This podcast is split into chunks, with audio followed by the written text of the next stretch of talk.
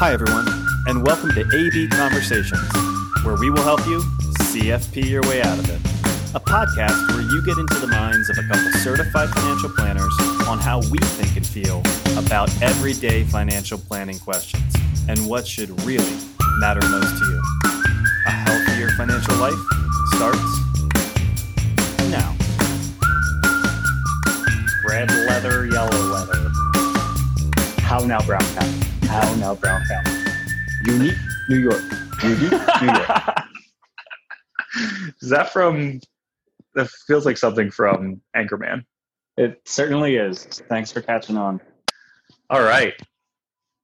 Welcome to another episode of the AB Conversations. CFP your way out of it. Yeah, lay it on me. What are we talking about today?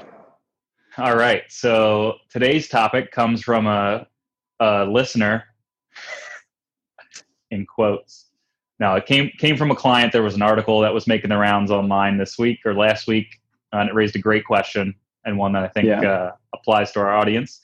And that article was speaking about the four percent withdrawal rule and how it in today's world it may not be applicable anymore. Yeah, so let's just throw this one in the camp of uh, in the in the craziness of 2020. Um, we get to question a lot of things in a world of change, right? So let's put this Yeah. one there. Um, I would start, I guess, by we should we should probably start by explaining the four percent rule, right? To us as financial planners, this is pretty much like the basis of certain retirement planning. Um, and while we don't like certain rules of thumb, the idea here is this comes up when we have to answer the question like how much money do I need to have saved in order to retire? Right. The idea just being if I'm now not earning paychecks and I have to replace that income, I know that fixed income may be a part of that, right? Social security, maybe a pension.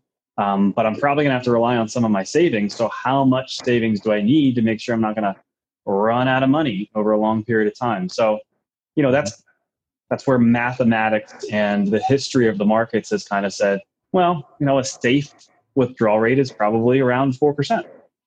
Yeah, so uh, I think that that four percent number was kind of thrown out there as a. I think it's multi-pronged, right? It's it's based off of life expectancy, right? If Right. someone's going Right. to live in retirement between twenty and thirty years, twenty-five years, if you took four percent for the next twenty-five years, now that draws down your you know hundred percent of your assets to zero if, if Right. that's a straight line.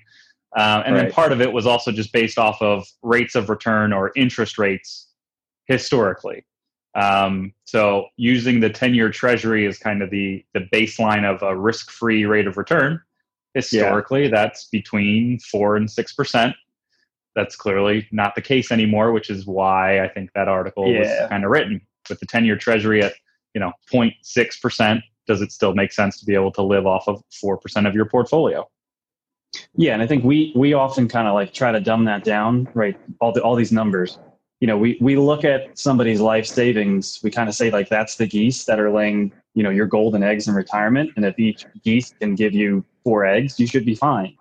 Um, but you know, what if they're not producing that amount of egg? At some point, you have to start eating geese, and you know, when you do that, it might be a pretty good meal, but you're not going to get any of the future eggs that may have been produced. So it is a sensitive thing. Um, I guess, you know, my question then comes back to how would we respond to this? You know, how you get to 4% is maybe the question then, right? It may mean that people need to take more risk and maybe that's not a palatable thing, right? Because that would make people feel uncomfortable in a phase of life where like they would say, hey, I can't, can't really stand to see my portfolio go down. Um, but I, I look at this as kind of resetting expectation. So, I mean, how how would you respond then to the idea that if four percent is still kind of like what we have to target being able to take, mm-hmm. and the safest way to do that's only going to give us, as you said, point point six or point seven, you know, thirty year treasuries at one and a half, whatever it is, you know, what what do we do as financial planners to help people with this? Yeah. So where my mind went uh, before jumping into that was just in terms of the whole geese laying your golden egg kind of theory. That that four percent being the they call it the safe withdrawal rate. Again, the Yeah. idea being as long as you can generate around that level or maybe even slightly higher, that you theoretically then should never run out of your principal. so that it should last your lifetime and again potentially beyond.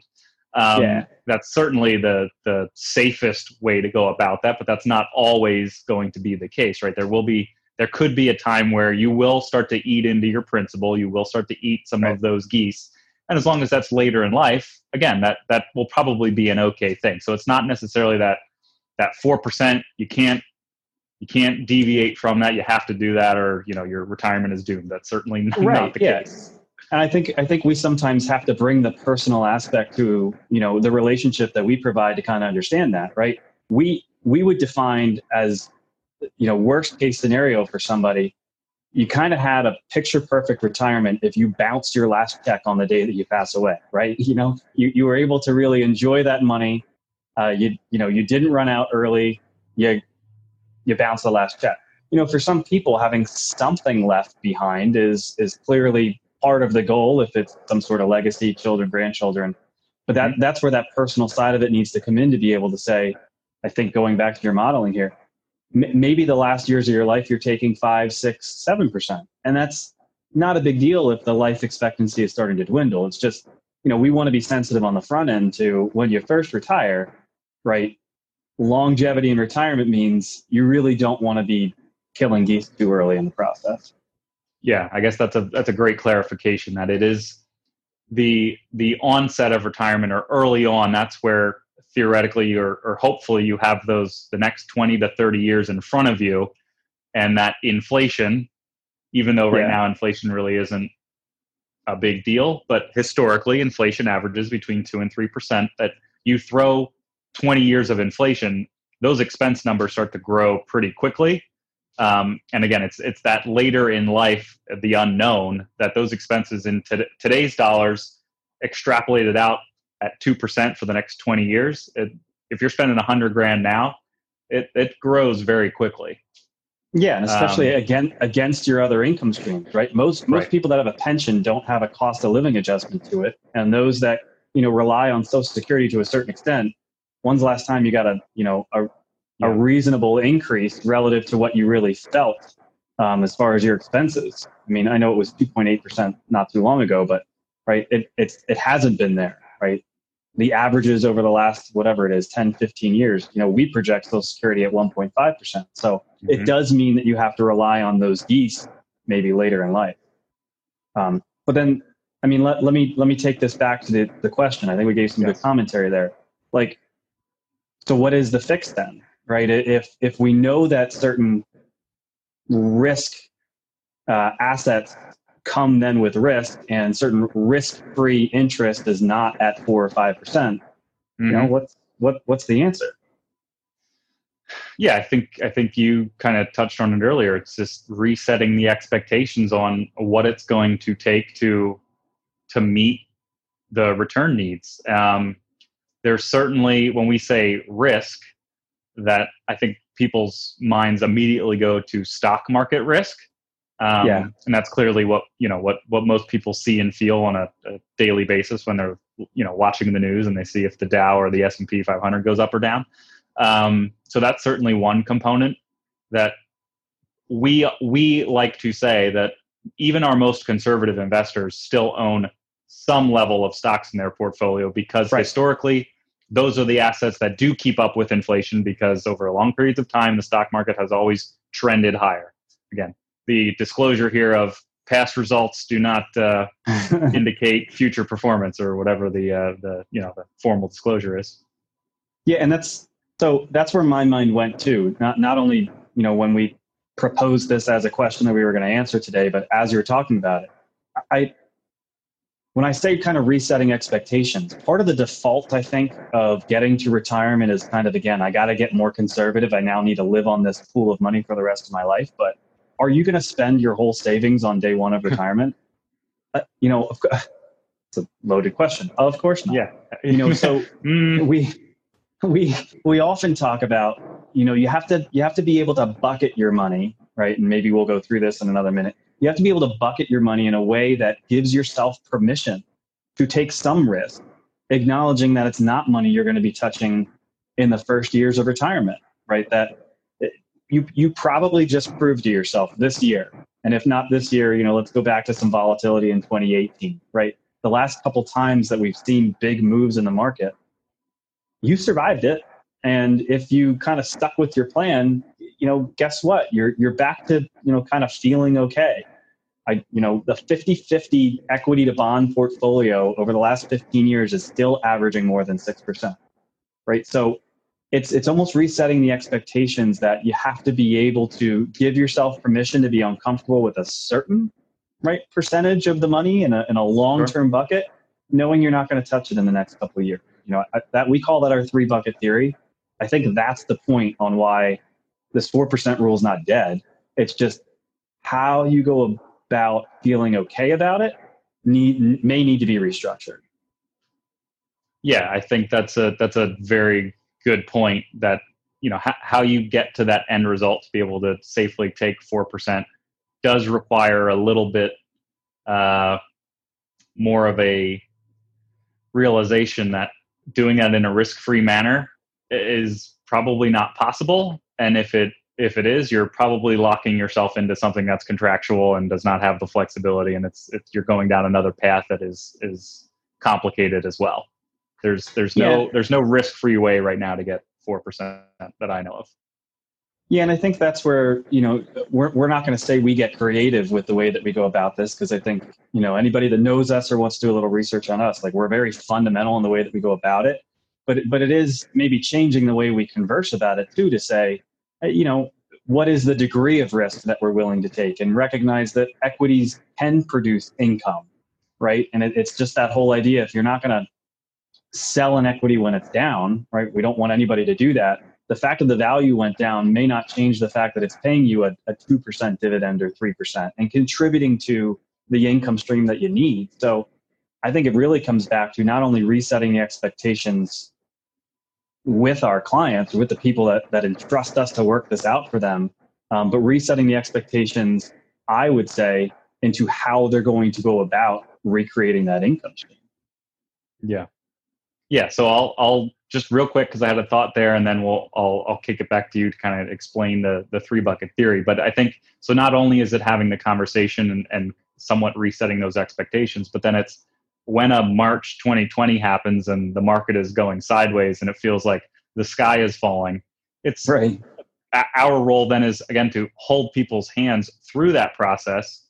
Again, to yeah. reiterate where where we were in a much calmer time um, just to to be able to weather those storms when they do come because we know they will. Like th- these things historically happen um, not infrequently um, but again we've we've said this multiple times on multiple podcasts you, you stick to the plan yeah. Um, and oftentimes over time it, it you will be rewarded for for some discipline.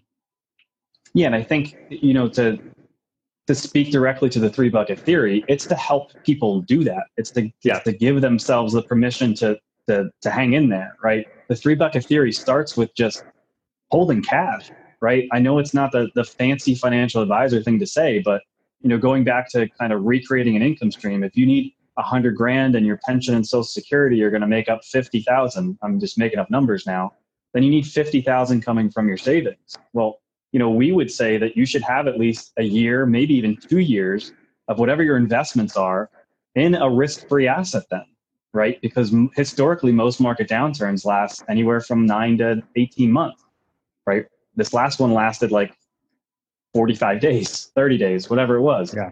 Um, they're happening quicker. I think we've noticed that. But if you have what you need to spend in the bank in a safe spot, then again, I hope you give yourself a little bit of permission to go, I don't need to liquidate to meet my needs so I can hang in there. Mm-hmm. Um, that's that second bucket is just going to be you know kind of what we kick this off with. You know your your fixed income streams that may come from U.S. Treasuries or corporate bonds or you know fixed income that's paying you something, right? But if you have, we would say anywhere from three to seven years of that income need in that bucket, that's producing income for you. Again, think in in the total here you don't have an equity that you need to touch. You don't have a risk asset that you need to touch for a long time. You know, so whether it's 18 months of a downturn, the next recession, who knows? I think, you know, the bucketing idea is that when you see your values changing, if the value in decline is really the equities, okay, I didn't, I didn't need to touch that for seven more years anyway. I can wait till it rebounds, and when I do have the gains, I'll pass them forward. That, that's the theory, and I think again, if on the whole those three buckets can still get you to four percent rather consistently, then the mm-hmm. theory is not dead. I agree. All right. So, so now anything so now else? What? yeah. I let's let's maybe wrap wrap that up and, and tie those three things together. You know, the four yeah. percent rule, we like to think of that as, you know, the geese that can lay golden eggs. You know, you certainly don't want to kill geese too early. Um, the second thing I'd say that we kind of hit on, um, when you put these things in the in a lens of time horizon, I think you're giving yourself some permission to, you know, seek longer, you know, returns over a longer period of time by taking a little bit of reasonable risk. And we would say that mm-hmm. risk is quantifiable. Yeah. Um, but then I liked I liked your third point here. You should probably have an accountability partner, right? It's our job to help recreate that paycheck, not have you overspend, but in the same way, develop the portfolio that kind of supports that 4% withdrawal rule, but also can reevaluate that maybe in the later years of life. So I guess there, there's the plug for having somebody like us, you know, on your team to go through this. So give us a call. We're here. Absolutely. Thanks, bud. All right. Until next time. You got it. Hey, everyone. Adam and I really appreciate you tuning in. Please note that the opinions we voiced in this show are for general information only and are not intended to provide specific recommendations for any individual. To determine which strategies or investments may be most appropriate for you, consult with your attorney, your accountant, and financial advisor or tax advisor prior to making any decisions or investing. Thanks for listening.